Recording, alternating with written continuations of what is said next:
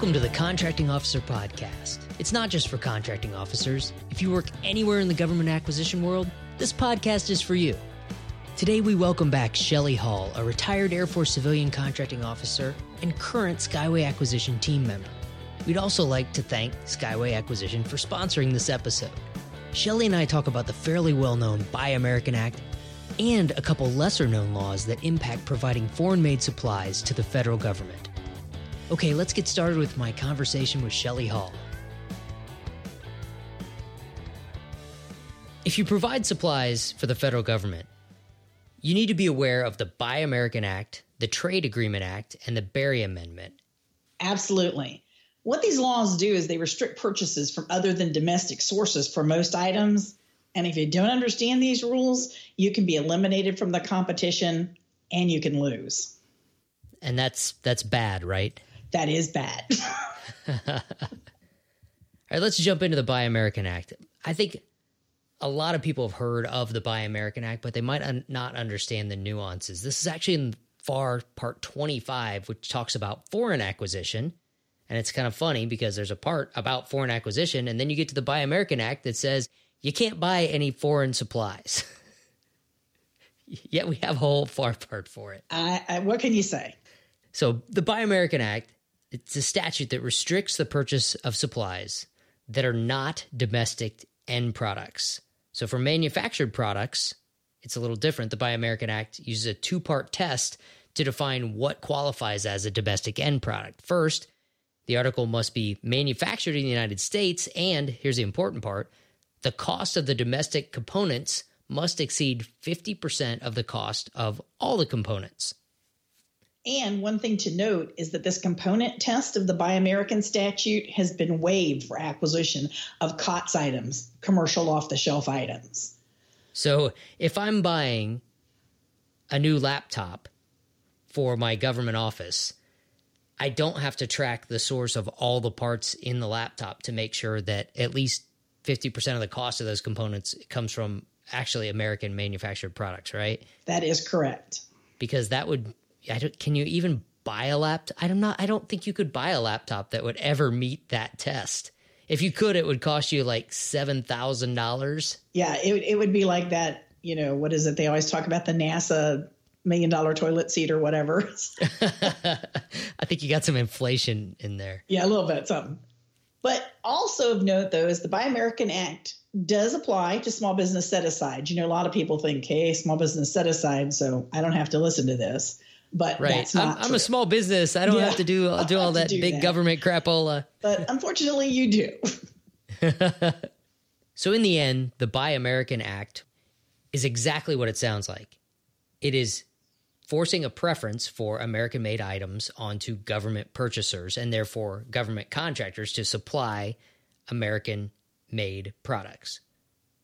This is one of our democratic things, right? We, as a country, have decided that for certain things, we might not be as efficient as pure capitalism would allow. We will pay more in some cases for domestic American made end products rather than buy it from a foreign supplier, even if that product might be a little less expensive from a foreign supplier.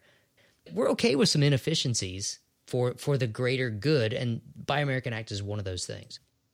Let's move on to the Trade Agreements Act. This is FAR 25.4, still in the foreign acquisition part, and which makes sense that this is trade agreements. The Trade Agreements Act allows the president to waive the Buy American Act for eligible products from countries that have signed an international trade agreement with the U.S. or that, that meet other criteria, similar criteria. But essentially, this makes their products American products for the purposes of federal buys. Right.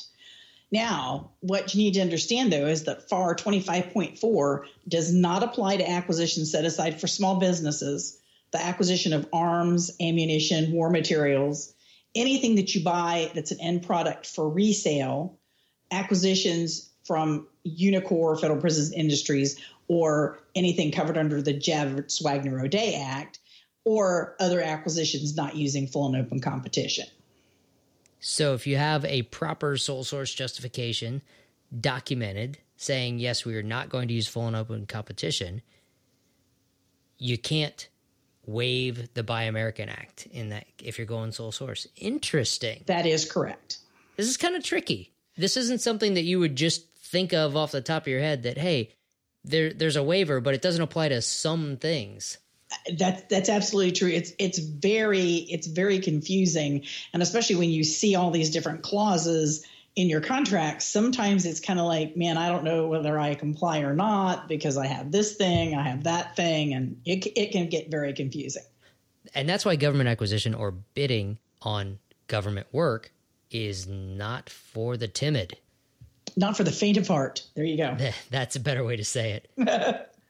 All right. One thing that applies only to DoD contracts is the Berry Amendment. And this is DFARS now. We, we usually don't quote below the FAR, but this is kind of important because the DoD buys lots of materials. This is DFARS 225.7002.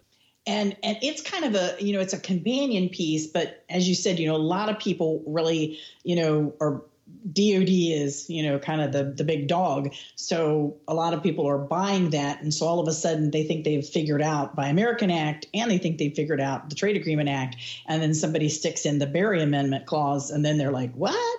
So what the Berry Amendment does is it restricts any funding that is appropriated or available to DoD. And what that means is is any organization if if it's using DoD funds, even if another organization is buying that, ah. the Berry Amendment applies. So that's so it's not just DoD buying stuff; it's DoD money buying stuff. DoD stuff. money, and, regardless of the agency that actually yeah, buys right. it. And so it and so it's restricting the end items, components, and materials unless they are of wholly U.S. origin. And so it's any article or item of food, clothing, tents cotton fibers, woven silk, spun silk, canvas products, wool, fabrics, materials, and hand or measuring tools. So it's a Berry Amendment is very, very um, convoluted and very specific. So it kind of overlays the two things we've already been talking about. Yeah, that's a weird combination of things, but it's basically food, clothing, and uh, shelter as well as as well as fabrics. So I guess yeah, I, yeah, it, and it's it's a little longer list than you read because it would right. be incredibly boring if you read ev- right. everything. Yeah, but long, yeah. but uh, it really goes down to fibers, yarns, fabrics, and the last thing that's weird or hand or measuring tools. I yeah, guess you got to sure buy your cra- crafts. I guess sure. you got to buy your craftsman tools from Sears, that, and that's that's right. Buy. Get your get your tape measure. Make sure it's American made. so I got to say, the Berry Amendment is probably trickier than the other two combined. I agree. So, how is the Berry Amendment different from the Buy American Act? And, and I think that's really the kind of the crux of the question. They really differ in their scope, thresholds, exceptions, and waiver authority. And so the Berry Amendment is applicable to purchases over the simplified acquisition threshold using funds that are appropriated or made available to DoD. And again, so that applies even if another agency, let's just say GSA, GSA is purchasing the item for DoD. So, you know, you can't get out of it by saying, hey, I'm going to go to GSA and I don't have to worry about the Berry Amendment. Um, and and unless an exception applies, it require it it covers all of those covered items, and they have to be grown, reprocessed, reused, or produced in the United States. And then for those supply purchases, it's anything over the micro purchase threshold. So um, that's the Buy American Act. So that that's you know a, you know much lower dollar level. So the BAA is applicable to the entire federal government, whereas Berry is DoD specific. But when you get into the Buy American Act, something that you might find that would happen is that you, uh, for civilian agencies, they can add a factor if you're going to use a foreign end item. And so for supply contracts, that's 6%. So, in other words, it's your bottom line price plus 6% if the lowest domestic offer is from a large business, or 12% if the lowest domestic offer is from a small business. And then wow. for DOD, it gets even worse. For DOD, the evaluation factor is 50% and for construction wow. material it's 6% so so in other words um, they're going to add factors onto your bottom line price if you're not proposing domestic items. So to sum it up, the Berry Amendment is for things being purchased with DoD money only over the simplified acquisition threshold. The Buy American Act applies to supplies or construction materials over the micro purchase threshold, which is tiny, and it applies to everyone. You can propose things that are not domestic end items, but you get punished in the price. They they crank up the price when they do the evaluation, and then you might lose anyway. Yes. So you get punished for not providing U.S. made products. So there's it's it's a big deal. Let's make sure we focus on why this is so important. Complying with the Buy American Act, the Trade Agreements Act, and the Berry Amendment are critical for contractors that provide supplies to the federal government. Right, and and this has recently gotten a, a, big push. There was an executive order signed by President Trump uh, on April the 18th of 2017, which really strengthened the current laws. In fact, the Buy American Act is now going to be called the Buy American and Hire American Act and um, there's there's several um, speeches that you can um, see out there that he's given that he is a very strong proponent um, of Buy American statutes. And when this ex- executive order then becomes, you know, gets codified into the FAR, there will probably be even more layers of requirements on top of that. It's it's still in that process. And you know, the bottom line is, is that your better proposal can be found non-compliant or thrown out if you don't comply with the laws. Yeah, that's pretty important to know. And it's important on the government side. If you're evaluating proposals, you need to pay attention to this stuff. You you can't award to someone that's not compliant. So specifically on the government side, you just brought up the fact that the current administration is a very strong advocate for using domestic end items in in federal contracts and the Hire American Act for for hiring American employees to do the work. The thought process, which makes sense, is that using do- domestic products increases the U.S. economy and it encourages U.S. businesses to develop competitively priced domestic items. Because you know the reality is, I don't know most things I pick up around my house. Uh, you know, they say, you know, made in Taiwan, made in China, or whatever, and and I'm okay with that because I don't feel like I need a wrench that you know, whatever. I don't care when I buy it. You don't necessarily want to pay more for an American. Yeah, I don't want to pay more for, you know, I don't know the the Snap-on version of the tool or whatever, which is American made. But so it's trying to encourage those U.S. businesses to get those manufacturing prices down to be competitive with those foreign end items. And you know, of course, it is the law. And this is super complicated from an economic standpoint the the theory that we're going with here is that more domestic products is a boost to the U.S. economy, and it encourages us to to develop more competitively priced supplies, you know, made in USA supplies. In reality, it's a lot more complicated than that, and I think a lot of economists would argue that that's not really true in all cases. And in a lot of times, there really is no way for us to be competitive for some things that are manufactured in other countries with a lot lower labor costs. But regardless, it's the law, and we've decided that it's okay to pay a little more for federal government purchases to keep the economy flowing like this. I, I, I think it's a good thing. I agree. So we just talked about the sort of the government acquisition perspective, and then I might have drifted it into some sort of like Americana rah rah perspective there for a, a, a little moment. bit, a little bit. That's okay. Let's wave the flags. From the industry side, you already nailed why industry should care. If you don't know how to play by these rules, you're not going to win government work. It's bad. And even after award, we always talk about the acquisition time zones. Most of the stuff we've been talking about is reading to see if these clauses are in the RFP from the RFP zone and submitting a compliant proposal so that you can win, which is the source selection zone. But on the execution time zone side, once you've awarded the contract, if you're manufacturing something, you have to be aware that you can't just swap out components that you would propose that were American components with foreign components. You still have to deliver a product that complies with it. So it gets really complicated. Bottom line is you have to comply. It's the law, and you can't win if you don't know the rules. That's true. And, you know, had an interesting situation recently. Um, we uh, uh, was helping somebody with a, an RFP, and there was just this little blanket statement in the um, evaluation section that said all items must be compliant with the Trade Agreement Act, the Buy American Act, and the Berry Amendment. Period. Just a little statement like that. And so they had a list of items that had been approved that were sole source justification of items that had been approved that had to be provided by each contractor and some brand name items and the offer that we were helping said several of those items are not Berry Amendment compliant. And so wow. we, we, yeah, so we submitted a question, as you should always do when you have an RFP and you find something, just throw in a little thing about asking questions here.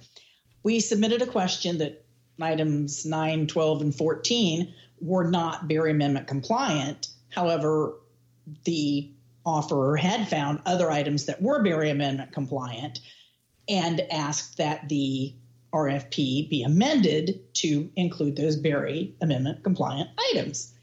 And the CO responded back and said the RFP is correct as it stands.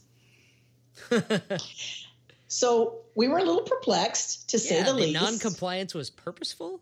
And we kind of really looked at everything to make sure that you know we weren't lost somewhere in the clouds. And they said, "What should we do?" And so my suggestion was is they should propose exactly the requirement that was in the RFP because you know yep. you don't want to be non-compliant, right? Yep. That's the only way to be compliant is to and do what they ask for. Underneath each one, add a note.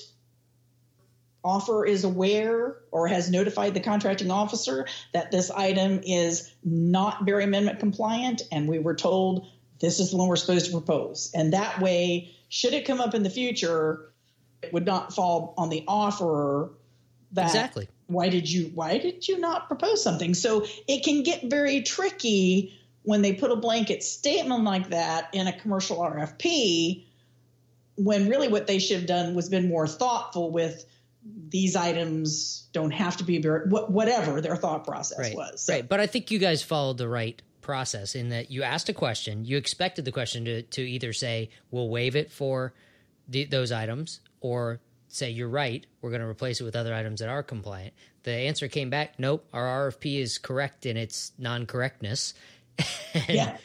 So the only thing you can do then is follow the RFP instructions. You don't want to deviate from the RFP instructions, but note it in your proposal that you understand that their instructions cause you to be non-compliant, but we're doing what you said. Great solution. All right, yep. let's wrap this up. That was okay. a pretty deep story that that actually pretty cool story of how hard this stuff can be. It is very complex. The Buy American Act, the Trade Agreements Act, and the Berry Amendment require contractors to provide domestically sourced end items for federal contracts. There are exceptions to these, like we've been talking about. It gets really confusing. So you have to be very careful if you're going to count on an exception.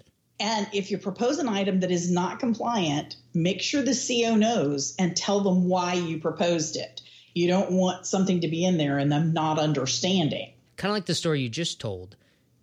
If you're going to be non-compliant, tell the tell the contracting officer this is why I'm non-compliant. Either because your instructions didn't make sense, or you got to be nice when you say that, or yes. you tell them which exception that you're citing, so they don't have to figure out for themselves why it's not compliant with one of these laws. That's a great segue. Uh, something else I was thinking about is even if it's something that you think might be questionable, you know, even just put note this is a COTS item.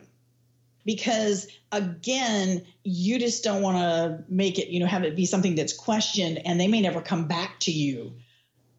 Right. Don't make the don't make the acquisition office think. They, they might just throw you out because they they don't understand what you're saying. Right. Right. Right. Make it easy for them if you want to win. It is. It's important. And also remember that if you're proposing those non domestic end items, it can increase your bottom price because of those factors that we talked about earlier. If you're citing an exception, like we just said, be prepared to defend it. We had a, a different client than the one I was talking about, different different offer, and they were very comfortable with their definition of what they provi- were providing was a commercial off the shelf item And I could have seen where, you know, it might have gone either way because right. it was kind of specific and kind of, you know, sort of kind of pushed the boundaries of commercial off the shelf. But, but, for their case, we told them even to put a justification in this is the same item that we provide to this right. company and that company and you know all our commercial customers it's the same one we provide we have a commercial catalog price for it. And as such, we believe it is a COTS item. And as such, the Berry Amendment or the Buy American Act does not apply. So, you know, we wanted them to make sure that they put that in there so the CO didn't go, wait, wait a minute, what exception are they even talking about here? Because we don't think that exception applies. Okay, I think that's enough story time for today. This is a complicated topic. These are tricky laws.